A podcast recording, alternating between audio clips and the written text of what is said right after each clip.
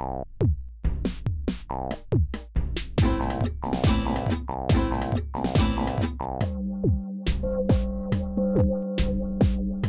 hast Post. Post aus Korea. Hallo, liebe Podcast-Freunde. Herzlich willkommen zu einer neuen Folge von Post aus Korea, dem Podcast des Netzwerks Junge Generation Deutschland und Korea. Ich bin hier heute mit Sabrina und mein Name ist Bea. Hallo Sabrina, schön, dass du da bist. Hallo Bea. In der heutigen Folge geht es um Professor Hans Alexander Kneider, mit dem unser Netzwerk Anfang des Jahres eine Online-Buchvorstellung zu seinem Buch Globetrotter, Abenteurer, Goldgräber auf deutschen Spuren im alten Korea gemacht hat. Gleichzeitig ist diese Folge ein Gemeinschaftsprojekt der Arbeitsgruppe Zehn Fragen an und der Podcastgruppe. Wir werden also zunächst das Interview, das Vincent mit Professor Kneider geführt hat, hören.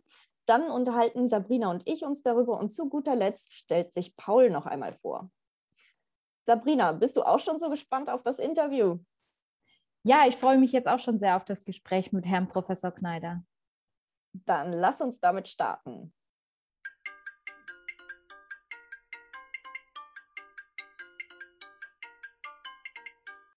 Sehr geehrter Herr Professor Kneider, ähm, es freut uns sehr und ich möchte mich auch im Namen des Netzwerks Junge Generation Deutschland-Korea, welches ja aus dem äh, Deutsch-Koreanischen Forum entstanden ist, ganz herzlich bei Ihnen bedanken, dass Sie sich bereit erklärt haben, beim ersten Crossover-Projekt äh, zwischen der AG 10 Fragen an und der Podcast AG mitzuwirken einfach nochmal ein, ein großes Dankeschön an Sie, dass Sie auch nach der digitalen Buchvorstellung sich jetzt nochmal dazu bereit erklärt haben, auch bei diesem Format dabei zu sein. Würden Sie sich denn ganz kurz vorstellen, damit die Hörer auch mal einen Überblick haben, mit wem Sie es jetzt gerade zu tun haben? Ja, also erst einmal schönen guten Abend, Herr Trautner. Ich muss äh, guten Abend sagen, da ich ja hier ins Hall sitze und wir immerhin sieben Stunden Unterschied haben. Also mein Name ist äh, Hans-Alexander Kneider.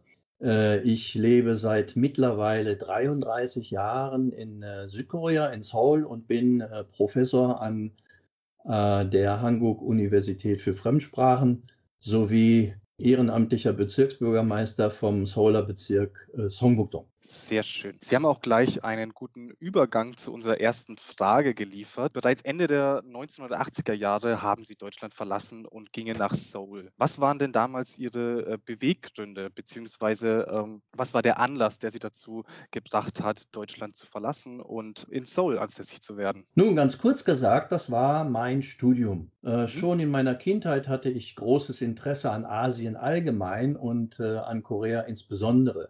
Das hat mich später dazu bewogen, unter anderem Koreanistik an der Ruhr-Universität Bochum zu studieren. Nach meinem Magisterabschluss hatte ich dann das Privileg, vom koreanischen Kultusministerium ein Stipendium zu bekommen, um an der Seoul Nationaluniversität einen dreijährigen Promotionskurs im Bereich koreanische Geschichte zu besuchen. Am Ende dieser Zeit wurde ich von einer deutschen Professorin dann gefragt, ob ich nicht an ihrer Universität für ein Semester unterrichten könnte, dass sich ein deutscher Kollege bei einem Verkehrsunfall ein Bein gebrochen hätte. Oh. Da ich ja eigentlich wollte ähm, oder vorhatte, im Bereich Koreanistik an einer deutschen Uni äh, zu arbeiten später, dachte ich, dass ein Praktikum an einer koreanischen Universität nur von Vorteil sein könnte und habe deshalb das Angebot also kurzfristig angenommen. Damals hätte ich allerdings nicht vermutet, dass aus diesem einen Semester mittlerweile 30 Jahre geworden sind, die ich schon an der Hanguk Universität für Fremdsprachen in Seoul arbeite. Doch äh, diese Entscheidung habe ich nie bereut. Sehr schön. Wie man auch aus Ihrem Hintergrund erfährt, äh, kennen Sie ja jetzt die deutsche sowie auch die koreanische Kultur sehr gut. Worin bestehen Ihrer Meinung nach und Ihrer Auffassung die größten Unterschiede? Hm, also spontan fallen mir dazu drei Unterschiede ein. Der erste ist die Internettechnologie. Korea ist mit Abstand das IT-Land Nummer eins in der Welt. Das kann man schon sagen. Wenn man im Ausland lebt und nur gelegentlich in seine Heimat reist, sind die Veränderungen, die dort in der Zwischenzeit stattgefunden haben oder auch nicht stattgefunden haben, besonders auffällig so fühle ich mich äh, in Deutschland häufig um zehn Jahre zurückversetzt, was die Internettechnologie angeht. Das glaube ich. Wenn man Ja, das kann man so sagen, wirklich. Ähm, bedauerlicherweise. Wenn man in Deutschland zum Beispiel noch darüber diskutiert, die 4G-Technologie einzuführen, ist Korea schon längst die fünfte Generation der Mobilfunkstandard. Der zweite Unterschied betrifft den Dienstleistungsbereich. Korea ist ein absolutes Serviceland. Kunden orientieren sich beim Kauf am Service der Firmen und der Kunde ist hier nach wie vor König. Geht zum Beispiel ein Fernseher kaputt, wird der Service angerufen. Innerhalb einer Stunde kommt ein Techniker, repariert das Gerät an Ort und Stelle, bedankt sich und fragt, ob man mit seinem Service zufrieden gewesen sei. Und das Ganze natürlich kostenlos oder nach Ablauf der Garantie für einen nur geringen Beitrag. Und äh, der dritte Unterschied ist die Arbeitszeit. In Korea kann man 24 Stunden am Tag, sieben Tage in der Woche einkaufen gehen. Das ist ein sehr schönes Gefühl und vor allen Dingen sehr bequem. Ein anderes Beispiel betrifft Baustellen auf Autobahnen oder im städtischen Verkehr. Wird zum Beispiel eine Straße neu gebaut oder neu asphaltiert, wird 24 Stunden durchgearbeitet, ob Werk, Sonn- oder Feiertag. Oberste Priorität in Korea liegt in der schnellen Fertigstellung der Straßen, damit der Verkehr nicht unnötig behindert wird. Das sind nur drei Unterschiede, die mir auffallen. Man könnte die Liste sicherlich weiterführen, aber die Zeit haben wir wohl nicht. Sehr schön. Vielen Dank äh, für diese doch ausführliche Antwort. Sie sind in Deutschland geboren und leben jetzt ja schon seit über 30 Jahren in Korea. Was ist denn Ihrer Meinung nach typisch koreanisch, neben den, neben den Aspekten, die Sie gerade eben schon angesprochen haben? Was fällt Ihnen besonders ins Auge? Ja, also äh, als typisch koreanisch muss zuerst die Schnelligkeit genannt werden. Alles muss schnell gehen, ob auf der Arbeit oder zum Beispiel in einem Restaurant. Sollte ein Gast über 15 Minuten auf sein Essen warten müssen, würde er sich schon beschweren. Typisch koreanisch sind weiterhin äh, Einrichtungen wie PC-Bang, das sind Internetcafés, Nodebang, zu Deutsch Karaoke, sowie Simsilbang, koreanische Saunas. Ähm, nicht zu vergessen möchte ich natürlich Kimchi. Das mhm. ist äh, fermentierter Chinakohl oder Rettich, was als Beilage zu jedem Gericht nicht fehlen darf. Ich denke, ein Koreaner kann ohne Kimchi gar nicht mehr überleben und nimmt sogar Kimchi auf seinen Reisen ins Ausland mit. Das kann ich äh, sehr gut nachvollziehen. Auch in meinen Reisen nach äh, Südkorea war Kimchi immer ein fester Bestandteil bei jedem Essen. Und ich kann auch da nur die Meinung der Koreaner bestätigen. Es ist wirklich sehr, sehr lecker, auch für den mitteleuropäischen Magen. Sie hatten ja in Ihrer Vorstellung schon erwähnt, dass Sie das Amt des ehrenamtlichen Bürgermeisters innehaben. Sie sind auch der erste Ausländer in Südkorea, der, ähm, der dieses Amt äh, begleitet. Wie kam es denn dazu und worin bestehen eigentlich Ihre Hauptaufgaben dabei? Also, wie Sie sicherlich wissen, hat äh, Korea innerhalb einer sehr kurzen Zeit enorme Entwicklungen, besonders in politischer und wirtschaftlicher Hinsicht erlebt. Der sogenannte Internationalisierungs- und Globalisierungsprozess hat dabei dazu geführt, dass Korea zu einem Industrieland wurde und immer mehr Ausländer ins Land kamen, um zu investieren oder in der boomenden Industrie zu arbeiten. Viele dieser Ausländer leben in Seoul. Und in der Zwischenzeit hat die Stadtverwaltung vieles unternommen, um den ausländischen Residenzen das Leben zu vereinfachen. So wurde unter anderem im Januar 2008 das Seoul Global Center und die daran angegliederten sogenannten Village Center eingerichtet. In diesen Zentren kann man zum Beispiel in kostenlosen Kursen die koreanische Sprache und Kultur kennenlernen oder Probleme, die das tägliche Leben in einem fremden Land halt mit sich bringen, lösen lassen. Ende 2009 wurde ein solches Kulturzentrum ebenfalls in Songbukdong eröffnet.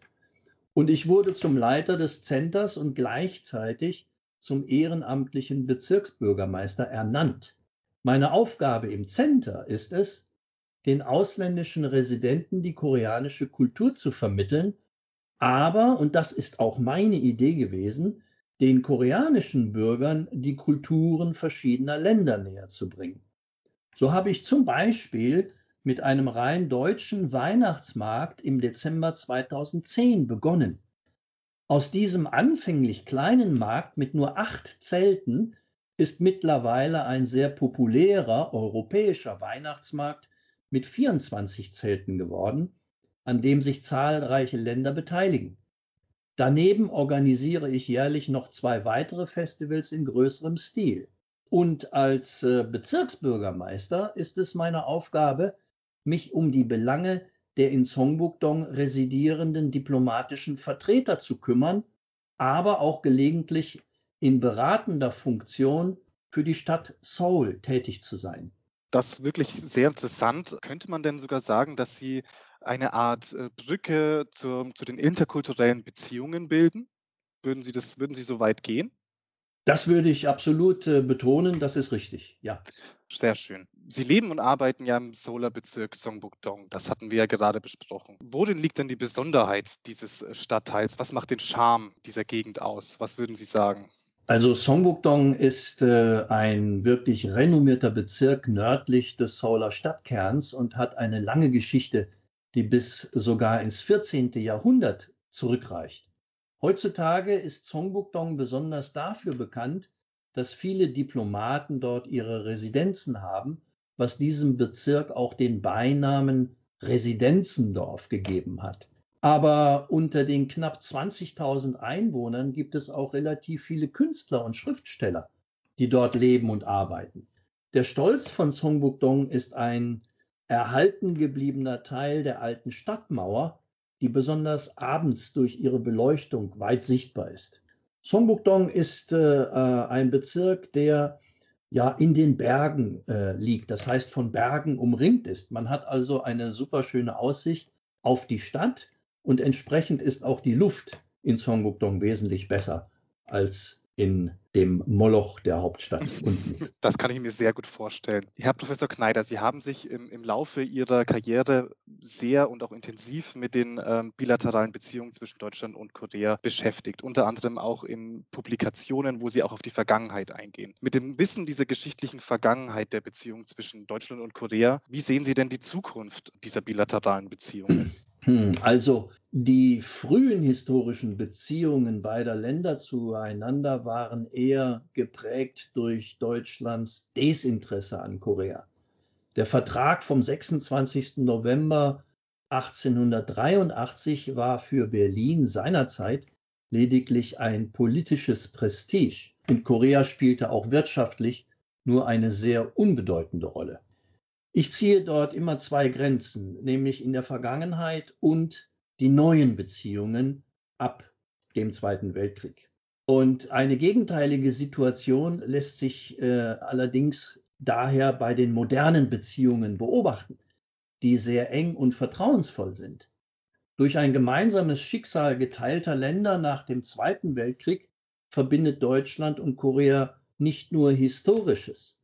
Südkorea ist für Deutschland neben China und Japan auch der drittwichtigste Absatzmarkt in Asien und die Bundesrepublik ist für Südkorea der wichtigste europäische Handelspartner. Aufgrund der Wiedervereinigung spielt Deutschland auch in politischer Hinsicht eine bedeutende Rolle, nicht nur in beratender Funktion, sondern auch als Vermittler zwischen Nord- und Südkorea, wenn auch nur in bescheidener Form. Deutschland unterhält gute Kontakte zur politischen Elite beider Staaten und kann daher eine Art katalytische Verantwortung im Korea-Konflikt übernehmen.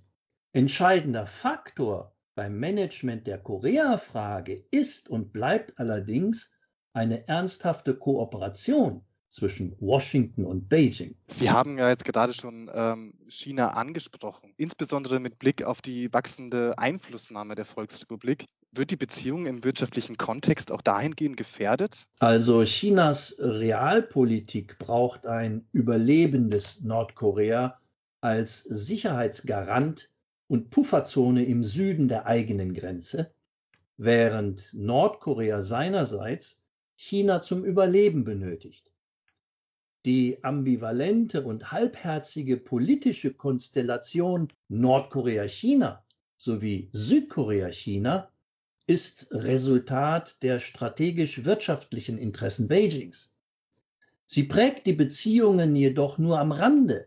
Das heißt, China wird mit beiden Koreas weiterhin, wenn auch in unterschiedlicher Intensität, Handel treiben. Mit Nordkorea unterstützend als reziproke Überlebenstaktik, mit Südkorea als prominenterem Wirtschaftspartner der westlichen bzw. amerikanisch dominierten Welt, um simultan neben den USA einen Fuß in der Tür äh, Südkoreas zu behalten. Inwiefern sich diese Situation zukünftig auf die Wirtschaftsbeziehungen zwischen Deutschland und Südkorea auswirken, das bleibt allerdings abzuwarten. Ich glaube, wir wünschen uns alle, dass man vielleicht eine Zauberkugel hätte, in der man äh, schon mal reinschauen könnte, was in Zukunft passiert. Aber die äh, Geopolitik bleibt spannend. Wollen wir doch zurückkommen auf Ihre Publikationen. Gab es denn neben den vielen aus sehr unterschiedlichen Beweggründen nach Korea gereisten und dort lebenden Deutschen, vielleicht auch Delegationen und oder sogar Einzelpersonen aus Korea, die sich in Richtung Deutsches Kaiserreich begeben haben bzw. dorthin entsandt wurden? Also ganz kurz äh, äh, beantwortet könnte man sagen, diese wenigen Koreaner, die in, tatsächlich den Weg ins äh, Kaiserreich Deutschland gefunden haben, kann man an einer Hand abzählen. Der Vertrag zwischen dem Deutschen Kaiserreich und dem Königreich Korea wurde zwar 1883 geschlossen, aber erst im Jahre 1901 kam es zur Errichtung einer koreanischen Legation in Berlin.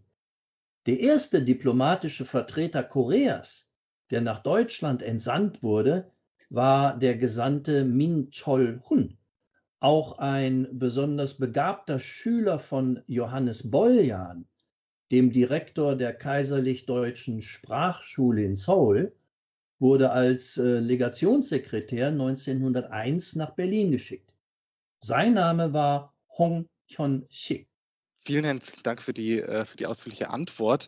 Ähm, trotz, trotz der Tatsache, dass, ähm, dass es äh, sehr wenig Leute waren. Neben Ihrer Tätigkeit als Bezirksbürgermeister, Sie hatten es ja schon mal angesprochen, gibt es denn Projekte, ähm, an denen Sie jetzt auch aktuell und derzeit arbeiten, beziehungsweise sind neue Projekte auch in Planung?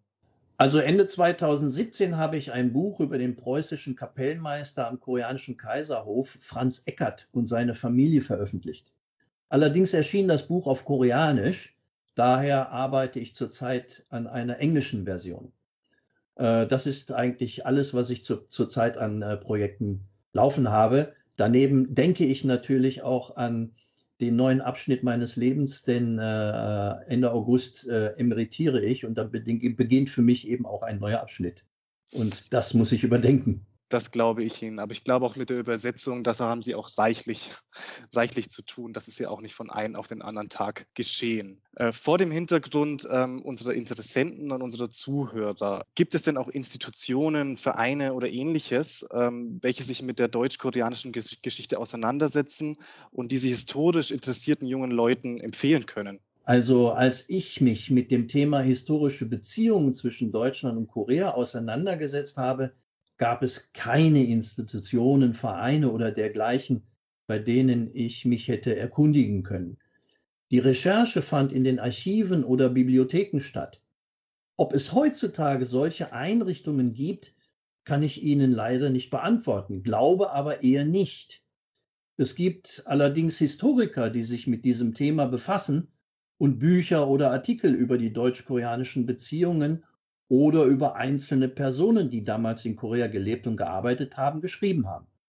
Ich würde den jungen Leuten also empfehlen, einmal zu googeln, wie man das heutzutage so schön nennt, und äh, diese Fachliteratur zu lesen. Sehr schön. Das ist ja schon mal ein, ein guter Aufhänger beziehungsweise ein, ein guter Tipp, ähm, in welche Richtung man gehen sollte, wenn man sich dafür interessiert. Herr Professor Kneider, wir sind jetzt schon äh, mit diesen, mit unseren zehn Fragen am Ende. Ich, mich würde aber jetzt noch interessieren, in unseren Vorgesprächen ähm, ist zum Tragen gekommen, dass das öffentliche Leben in Südkorea langsam wieder in geordneten Bahnen verläuft und auch ein Stück weit Normalität eingekehrt. Würden Sie ganz kurz nochmal Ihre Lage in, in Seoul schildern? Und erläutern, was denn vielleicht auch der Schlüssel zum Erfolg war, dass es im Vergleich zur Bundesrepublik jetzt wieder äh, besser läuft, beziehungsweise die Leute auch wieder, wie schon gerade, äh, gerade erwähnt, ein normales Leben wieder führen können? Also ein normales Leben ähm, ist äh, völlig richtig. Und ich werde sehr häufig auch von äh, Freunden und Verwandten in Deutschland gefragt, mein Gott, oder beneidet um dieses normale, in Anführungsstrichen wohlgemerkt, Leben. Äh, normal insofern, erst einmal gab es in Korea äh, nur kurzfristig und nur eine für eine äh, relativ äh, kurze Zeit einen sogenannten Lockdown, wo selbst Restaurants geschlossen hatten. Aber äh, Restaurants, Friseure, äh, Geschäfte jeglicher Art haben in der Zwischenzeit schon längst wieder geöffnet und äh, es gibt keinerlei Einschränkungen. Man kann auch Leute treffen. Es gibt nicht die Bestimmungen, dass, äh, sagen wir mal, wenn man jemanden besucht, nur aus äh, einer Familie zwei Personen maximal sich treffen können oder drei. Äh, wie die, in Deutschland ändert sich das nun ständig. Aber äh, solche Einschränkungen gibt es halt in Korea nicht. Was allerdings dazu geführt hat, würde ich sagen, ist erst einmal, Koreaner sind grundsätzlich äh, äh, Leute oder ein Volk, was den Anweisungen der Regierung folgt. Das heißt, äh, wenn Sie mal auf die Straße gehen, würden Sie keinen einzigen heute sehen, der nicht mit Maske rumläuft. Zum Beispiel. Jeder hat eine Maske auf ein Deutscher würde sagen, wieso sollte ich draußen eine Maske tragen? Das ist doch gar nicht nötig. Ja, und würde das nicht tun. Aber ein Koreaner, ich würde sogar sagen, nicht nur Koreaner, sondern ein Asiat macht das automatisch. Allein schon äh, aus ja, Gewohnheit, weil in Asien, ähm, in Korea, in Seoul vor allen Dingen, gibt es sehr viel Feinstaub. Das heißt, die Leute waren schon seit jeher gewohnt, eine Maske zu tragen. Und das ist zur täglichen Gewohnheit geworden, gerade in der Corona-Krise. In den Restaurants selber, in die man jederzeit gehen kann, sind, äh, äh, ist jeder zweite Tisch markiert, dass man sich dort nicht hinsetzen kann, äh, so dass der Abstand zu den Gästen auch gewährleistet ist. In den Geschäften selber achtet man darauf, dass äh, die Leute zum Beispiel kein Fieber haben, also egal in welches Gebäude sie auch immer gehen, ob das ein ganz normales Geschäft ist äh, oder ob sie zum Zahnarzt müssen oder an der Universität in irgendwelche Gebäude gehen. Überall gibt es äh, am Eingang eine Kontrolle. Äh, sie werden auf äh, Fieber gemessen ob, oder auf erhöhte Temperatur, ob sie das haben oder nicht. Überall äh, sind ähm, Desinfektionsmittel ausgestellt, um äh, die Hände zu desinfizieren und alle anderen Dinge. Und an, äh, auf diese Weise hat man also tatsächlich ein relativ normales Leben. Das Einzige, was eingeschränkt ist zurzeit, sind natürlich öffentliche Veranstaltungen, Massenveranstaltungen, Sportveranstaltungen, große Zusammenkünfte in den Kirchen und so weiter. Das ist zurzeit verboten. Aber alles andere ist normal. Herr Professor Kneider, ich muss zugeben, auch ich beneide Sie für dieses Stück weit Normalität und hoffe natürlich auch, dass ähm, das ein guter Indikator für die Zukunft ist, dass wir auch in der Bundesrepublik Deutschland bald äh, wieder zu diesem Normalstatus äh, zurückkehren können. Das war es jetzt auch schon äh, mit der letzten Frage beziehungsweise der Ergänzungsfrage. Und abschließend möchte ich mich einfach nochmal äh, bei Ihnen bedanken, dass Sie sich die Zeit genommen haben, auch trotz der, der Zeitunterschieds sich hier dazu gesellt haben und äh, unsere Fragen beantwortet haben. Vielen herzlichen Dank, Herr Professor Kneider. Ich danke Ihnen, Herr Trautner, für die Fragen und für das Interview.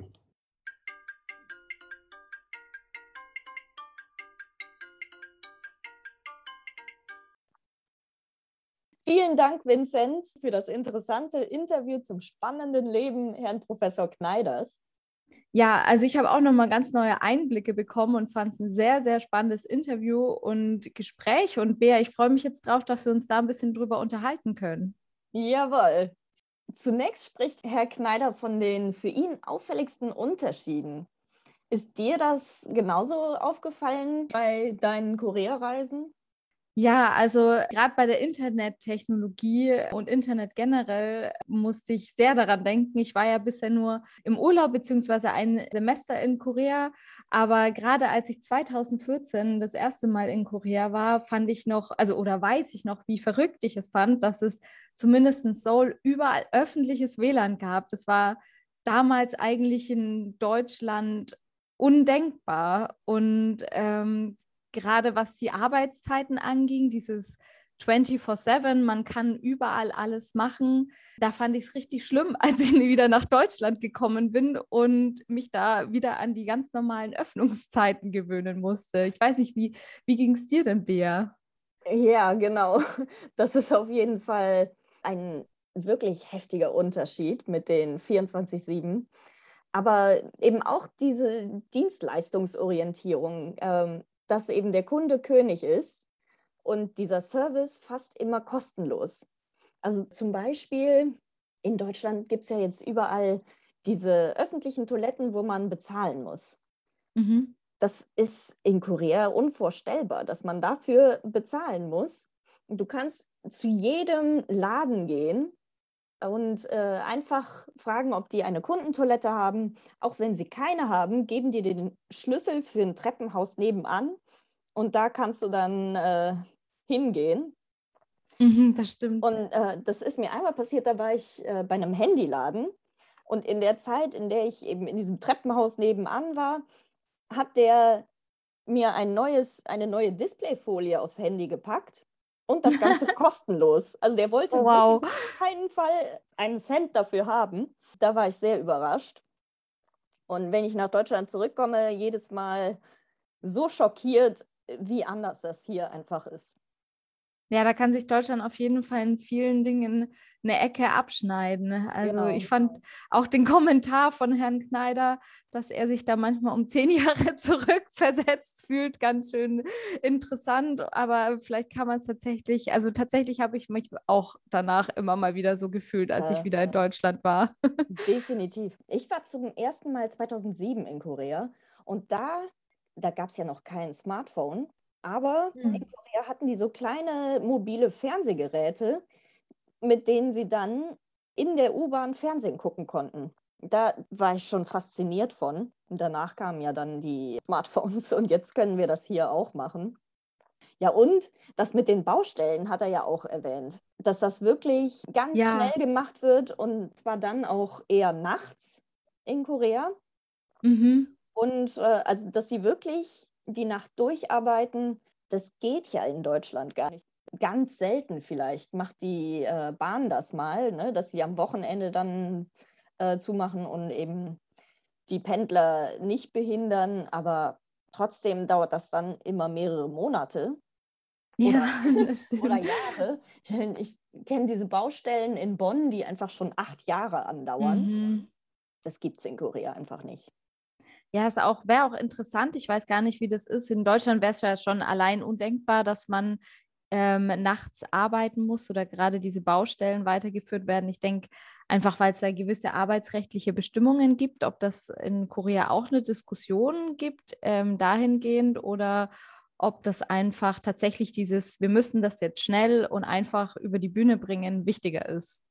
Richtig, genau das ist wahrscheinlich der Punkt, ne? dass wir es äh, als Arbeitnehmer in Deutschland wahrscheinlich besser haben.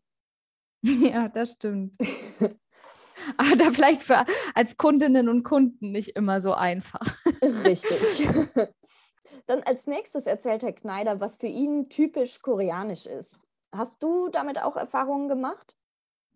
Ja, ich musste wirklich auch ein bisschen lachen, ähm, als Herr Kneider, Herr Professor Kneider gesagt hat, dass typisch koreanisch diese Schnelligkeit ist. Ich glaube nämlich tatsächlich, dass die ersten oder so unter den Top Ten meiner Wörter, die ich in Korea als erstes gelernt habe, waren Bali Bali, also schnell, ja. schnell. und es hat mich gerade in Seoul in der U-Bahn am Anfang so überfordert, weil das alles immer so schnell ging.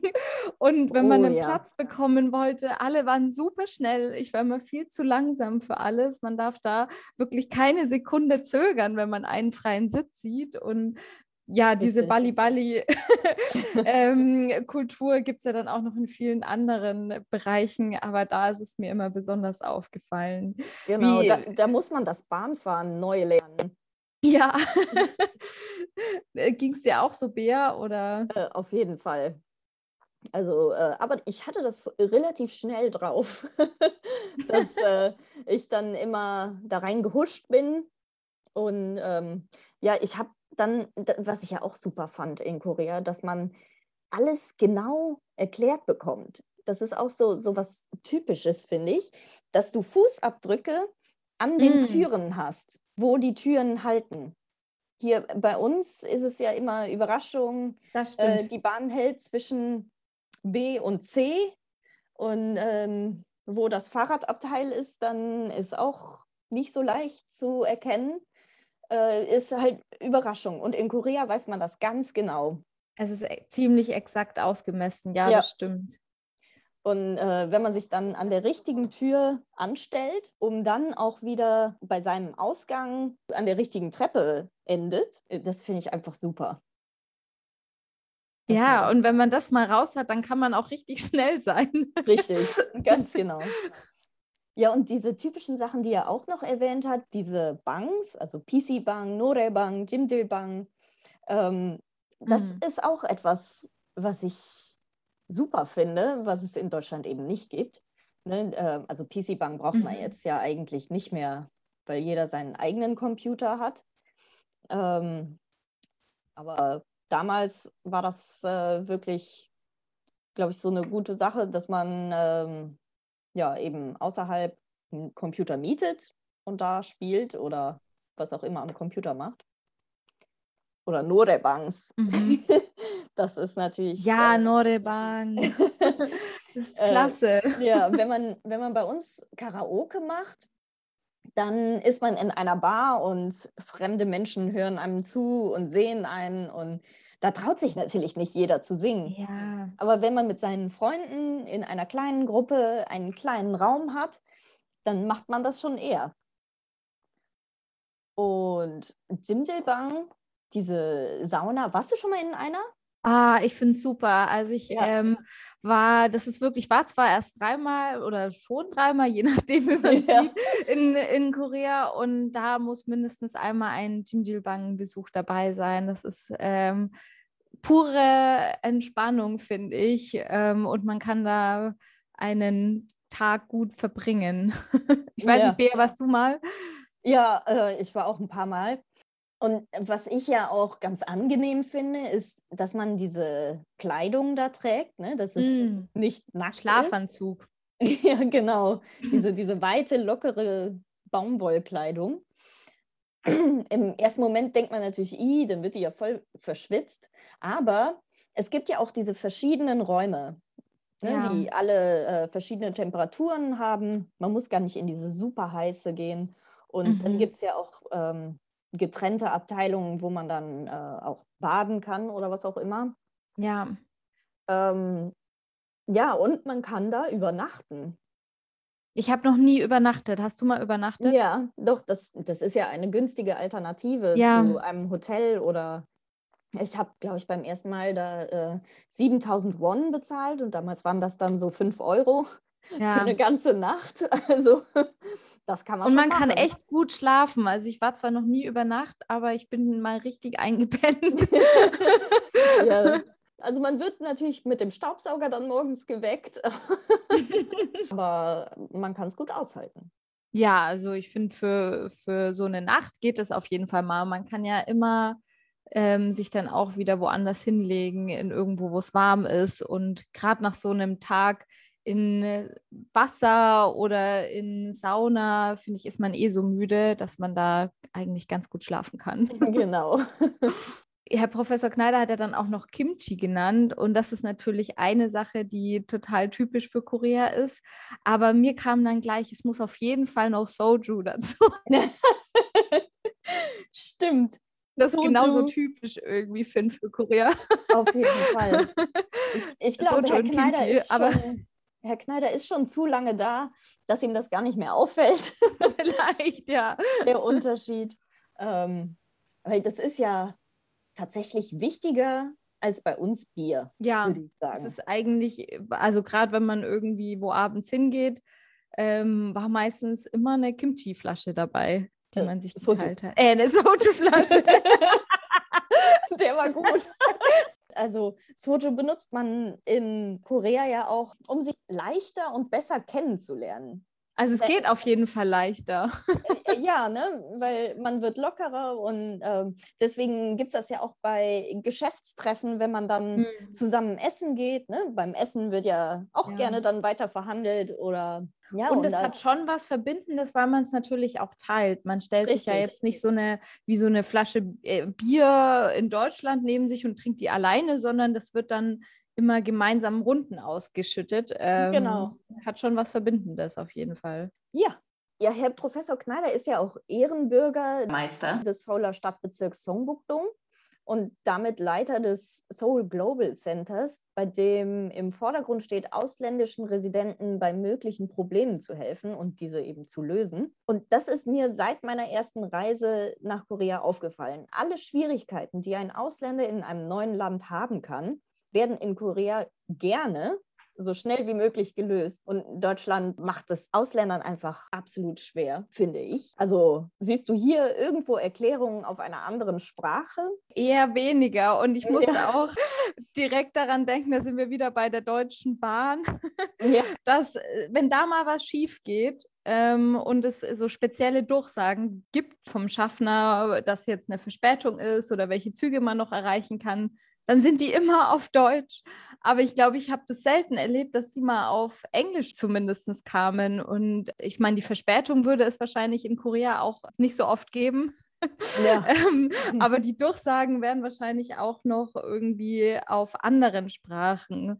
Was mir jetzt auch noch gerade kam, bei meinem ersten Aufenthalt in Südkorea ähm, haben wir zur Orientierung am Anfang vom Semester tatsächlich auch eine offizielle Telefonnummer bekommen, die man anrufen konnte, wenn man jetzt wirklich komplett verloren in Seoul ist Ja. ähm, und nicht weiß, was man tun muss. Und ein Kommilitone damals, der war tatsächlich irgendwann sehr verloren und alleine in Seoul unterwegs und wusste es nicht besser und hat dann, weil er kein Taxi gefunden hat und dem Taxifahrer nicht erklären konnte, wo er hin muss.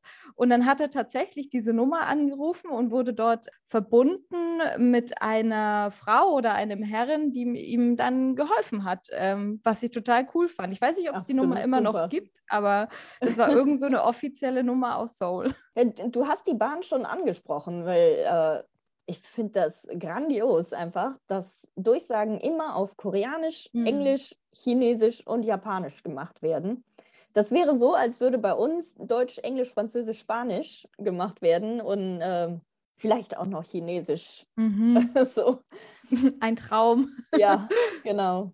Natürlich kann man sagen, das ist ein bisschen nervig, ne, wenn man das die ganze Zeit Ja. hören muss, aber man gewöhnt sich auch daran und so macht man es einfach jedem ein bisschen leichter. Ja, ich denke vor allem an touristischen Orten, wo es viele Menschen gibt, die dann in Korea dann nicht Koreanisch sprechen oder in Deutschland nicht Deutsch sprechen, ist oder wäre sowas total praktisch.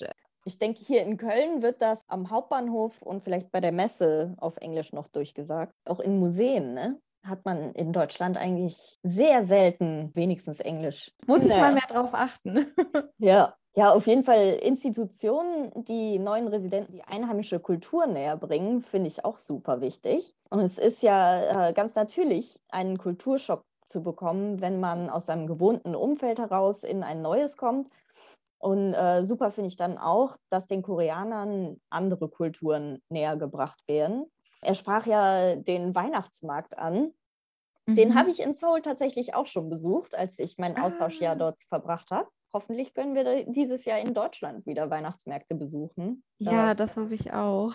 ja im letzten Jahr durch Covid leider nicht möglich war. Ja, aber ich finde es auch, äh, fand ich sehr interessant und auch sehr cool, dass es da einfach so Möglichkeiten des gegenseitigen Kulturaustausches gibt und dass er da total engagiert zu sein scheint. Ich meine, er hat diesen Weihnachtsmarkt äh, quasi gegründet. Genau.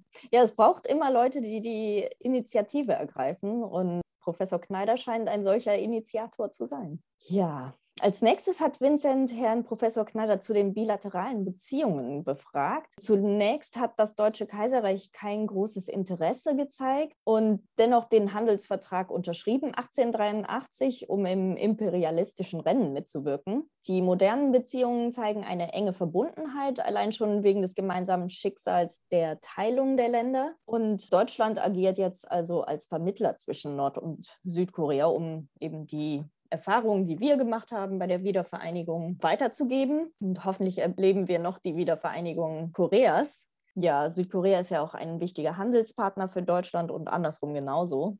Ich glaube, mit Nordkorea handeln wir jetzt nicht so viel. Ja, und ich fand es auch ganz spannend, weil jetzt wissen wir ja, Südkorea und Deutschland, wie du gerade gesagt hast, sind ganz wichtiger gegenseitige Handelspartner und dass einfach tatsächlich dieser Schnittpunkt auch nach dem Zweiten Weltkrieg war, nachdem irgendwie beide Staaten getrennt, geteilt waren, also sowohl Deutschland als auch Korea und das finde ich jetzt auch immer wieder spannend, wo manchmal Unterschiede, aber auch Gemeinsamkeiten einfach durch diese geschichtlichen Vorkommnisse vorhanden sind und wie beide Staaten da auch zusammen agieren. Ähm, auch dass Deutschland da immer mal wieder als Vermittler auftritt. Ganz genau. Ja, des Weiteren wird China erwähnt. Für Nordkorea ist China als enger Partner überlebenswichtig. Und seit dem Zusammenbruch der Sowjetunion ist China der einzige ehemalige Bruderstaat, der Nordkorea besonders unterstützt. Ja, in den 90ern musste China erst selbst damit klarkommen. Ähm, das hat Nordkorea in eine heftige Krise gebracht keine Energie für Maschinen. Fischer zum Beispiel mussten wieder rudern oder segeln. Auf Feldern mussten wieder Ochsen statt Traktoren die Arbeit verrichten und so weiter. Und natürlich dann kamen die Hungersnöte. Die westliche Gesinnung kommt durch Japan und Südkorea ja dann zu nah an China ran und daher versuchen sie alles, um den Staat Nordkorea zu erhalten. Und äh, Südkorea ist allerdings auch wichtig für China als prominenter Wirtschaftspartner mit dem Westen wie Herr Kneider sagte. Ist die Beziehung jetzt zwischen Korea und Deutschland gefährdet durch China? Ich würde sagen, wahrscheinlich erst, wenn es eine Wiedervereinigung Koreas im sozialistischen Sinne gibt. Und äh, das ist ja äußerst unwahrscheinlich. Und sollte das passieren, wäre wohl die ganze Welt daran beteiligt. Das stimmt. Ähm, genau, Bea, da hast du recht. Und ich glaube, das hat Professor Kneider ja vorher auch schon in einem anderen ähm, Absatz gesagt, dass es ja vor allem auch Washington und Beijing, also auch die USA, ähm, ein ganz wichtiger Beteiligter in diesem Konflikt ist und da wahrscheinlich nicht nur China ähm, die Fäden ziehen wird. Genau. Ja, äh, zu seiner koreanistischen Arbeit mit Deutschen in Korea ist ja letztes Jahr das Buch herausgekommen das ich mir übrigens auch gekauft habe. Yay! Globetrotter, Abenteurer, Goldgräber auf deutschen Spuren im alten Korea. Ich habe mich im Studium nämlich auch viel mit diesem Thema beschäftigt und zu den Koreanern in Deutschland in der anfänglichen Zeit der deutsch-koreanischen Beziehungen ist vielleicht dann noch der Schriftsteller Mirok Lee zu erwähnen, also I Mirok, der im Zuge seiner Bemühungen im Unabhängigkeitskampf Koreas von Japan das Land verlassen musste. Wer Interesse an seiner Literatur hat, dem empfehle ich das Buch Der Yalu fließt. Hast du das gelesen? Ich habe es noch nicht gelesen, aber ich glaube, dann muss ich es mir auf jeden Fall noch kaufen. Ja, also er erzählt da nämlich seine Erinnerungen an sein Korea wie er mhm. aufgewachsen ist. Das ist natürlich dann Anfang des 20. Jahrhunderts, während der japanischen Besatzungszeit. Aber super interessant. Das klingt auf jeden Fall sehr spannend. Und, und was ich auch noch unseren Zuhörerinnen und Zuhörern empfehlen wollte, ist der Vortrag vom 27. März über sein neues Buch. Das Video ist immer noch auf der Facebook-Seite des Netzwerks Junge Generation Deutschland und Korea. Und wer Interesse hat, kann da auf jeden Fall mal reinschauen. Jawohl. Gespannt bin ich auch schon auf Professor Kneiders neues Projekt zu Franz Eckert, der Hofkapellmeister der ersten koreanischen Musikkapelle und Komponist der japanischen und koreanischen Nationalhymne damals. Vincent hatte Herrn Kneider dann noch gefragt, ob es Institutionen oder ähnliches gibt, um die historischen Beziehungen Koreas und Deutschlands zu erforschen. Und tatsächlich habe ich in meinen Forschungen dazu häufiger die Website von Herrn Kneider benutzt. Da bekommt man sehr viele Informationen von unglaublich vielen Deutschen, die ihren Weg nach Korea gefunden haben. Hm, ich war auch schon mal auf der Internetseite und ich fand es auch echt überwältigend, wie viele ähm, Menschen er da aufgelistet hat und was er da alles dazu gefunden hat. Und unter anderem, liebe Bea, gibt es ja auch einen Beitrag vom Fräulein Sonntag, den du gemacht hast bei uns im Podcast, ja, den genau. ich auch nochmal allen herzlich ans Herz legen möchte. ich finde das Thema definitiv super spannend. Ja, zu guter Letzt sprechen die beiden im Interview über unseren Alltag mit Covid. Und Korea hat es ja sehr schnell geschafft, zur Normalität zurückzukehren. Ein Lockdown, wie wir ihn hatten, war dort gar nicht nötig. Und wie Herr Kneider sagt, liegt es an der Obrigkeitshörigkeit der Koreaner, die einfach tun, was man ihnen sagt. Außerdem sind wir da wohl wieder bei der Technologie. In Korea kam ganz schnell eine effiziente App zur Nachverfolgung heraus, womit unsere Corona-App nicht mithalten kann.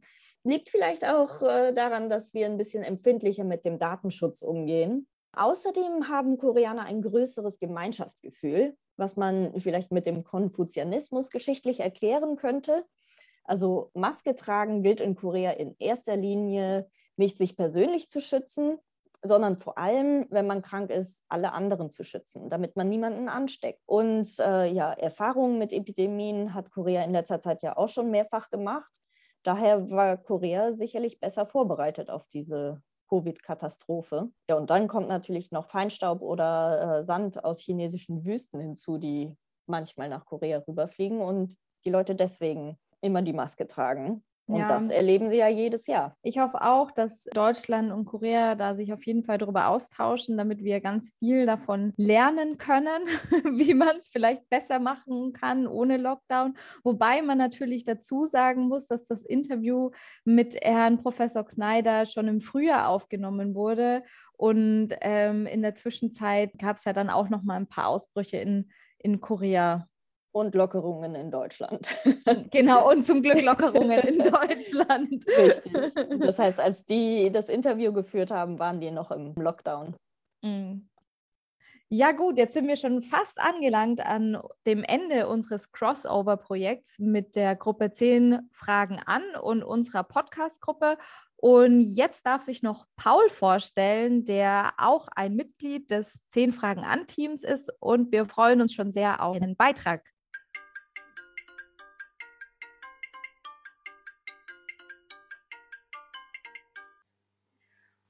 Und zum Abschluss für diese Folge habe ich noch jemanden mitgebracht. Mein Name ist Eva und der heutige Kandidat für das Netzwerk stellt sich vor ist Paul. Paul, erzähl uns doch mal ein bisschen von dir. Wie geht's dir zurzeit und was machst du so? Ja, ich bin Paul, ich bin 27, ich komme aus Berlin und ich lebe auch hier. Und ich habe vor wenigen Wochen mein Studium abgeschlossen und äh, ehrlich gesagt genieße ich äh, die kurze freie Zeit gerade. Wunderbar. Dann würde uns noch interessieren, wie bist du eigentlich ähm, zu Korea gekommen? Also wo waren dort deine, deine ersten Berührungspunkte? Ja, den ersten Kontakt mit Korea, mit der Kultur an sich, hatte ich bei meinem besten Freund Daniel. Er hat selbst koreanische Wurzeln und dadurch haben wir bei ihm zu Hause natürlich sehr viel koreanisch gegessen. Seine Mutter kocht ausgezeichnet und haben natürlich über das Land und die Kultur gesprochen. Und ich bin dann im Rahmen meines Bachelors für mehrere Monate nach Korea zur Konrad-Adenauer-Stiftung und das war eine super, super interessante Zeit. Mich hat das Land wahnsinnig fasziniert und das hält bis heute an. Ja, sehr schön. Die Faszination für Korea ist wohl etwas, das wir alle hier im Netzwerk teilen und auch unsere Zuhörerinnen. Welche Aufgaben hast du eigentlich im Netzwerk? Wo bist du aktiv? Innerhalb des Netzwerks engagiere ich mich in der Arbeitsgruppe 10 Fragen an. Ich leite diese auch und wir führen Interviews mit Persönlichkeiten aus Wirtschaft, Wissenschaft, Kultur, Politik und so weiter. Und das bietet einfach wahnsinnig interessante Einblicke und macht wirklich Spaß. Genau, das Format 10 Fragen an ist wirklich sehr, sehr vielseitig. Und das findet ihr auch für diejenigen, die jetzt mehr Interesse daran haben, mehr darüber erfahren möchten auf unserer Website netzwerk-junge-generation.de. Dort findet ihr alle Interviews. Aber sag mal, Paul, wo taucht denn eigentlich Korea für dich in deinem Alltag auf? Ich glaube, im Alltag taucht Korea definitiv im Rahmen des Essens bei mir am meisten auf. Ich koche wahnsinnig gern äh, koreanisch, ich gehe wahnsinnig gern äh, koreanisch essen. Und ja, wer das noch nicht kennt, was ich aber nicht glaube, der sollte das unbedingt ausprobieren. Es gibt ähm, unglaublich äh, tolle Gerichte und ja, es macht wahnsinnig Spaß, äh, koreanisch zu essen und zu kochen. Ah, die koreanische Küche. Das ist auch etwas, was ich sehr gut kenne und das fester Bestandteil meines koreanischen Alltags ist. Dankeschön für diesen Einblick. Jetzt zum Abschluss erzähl uns doch noch kurz, ob du es dir eigentlich vorstellen könntest, eines Tages in Korea zu leben. Ja, sehr gute Frage. Darüber habe ich wirklich äh, öfter nachgedacht. Ähm, Ja klar, ich kann es mir definitiv vorstellen, sehr gut sogar. Denn die Zeit, die ich damals in Korea verbracht habe, das waren nur wenige Monate, die hat mir wirklich gut gefallen. Ich fühle mich ähm, sehr wohl in Korea. Ich habe mich in Seoul immer sehr wohl gefühlt. Und ja, ich kann mir definitiv vorstellen, ein bis drei Jahre in, in Korea zu leben und zu arbeiten. Das war es soweit von Paul. Dankeschön für das Interview. Ich bedanke mich auch herzlich bei euch, liebe Zuhörerinnen und Zuhörer. Ich hoffe, ihr hattet viel Spaß in dieser Folge und wir sehen uns dann zum nächsten Monat wieder. Bis denne.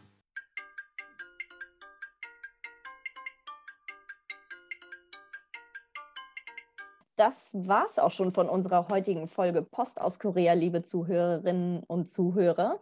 Falls ihr Fragen und Anregungen habt, schreibt uns gerne eine E-Mail. In der nächsten Folge dürft ihr euch auf den unterschiedlichen Umgang mit Freizeit in Deutschland und Korea freuen. Bis dahin, bleibt gesund und macht's gut. Tschüss, vielen Dank fürs Zuhören. ja, und dank dir, Sabrina.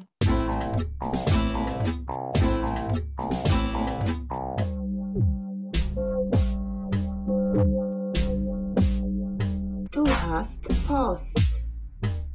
Post aus Korea.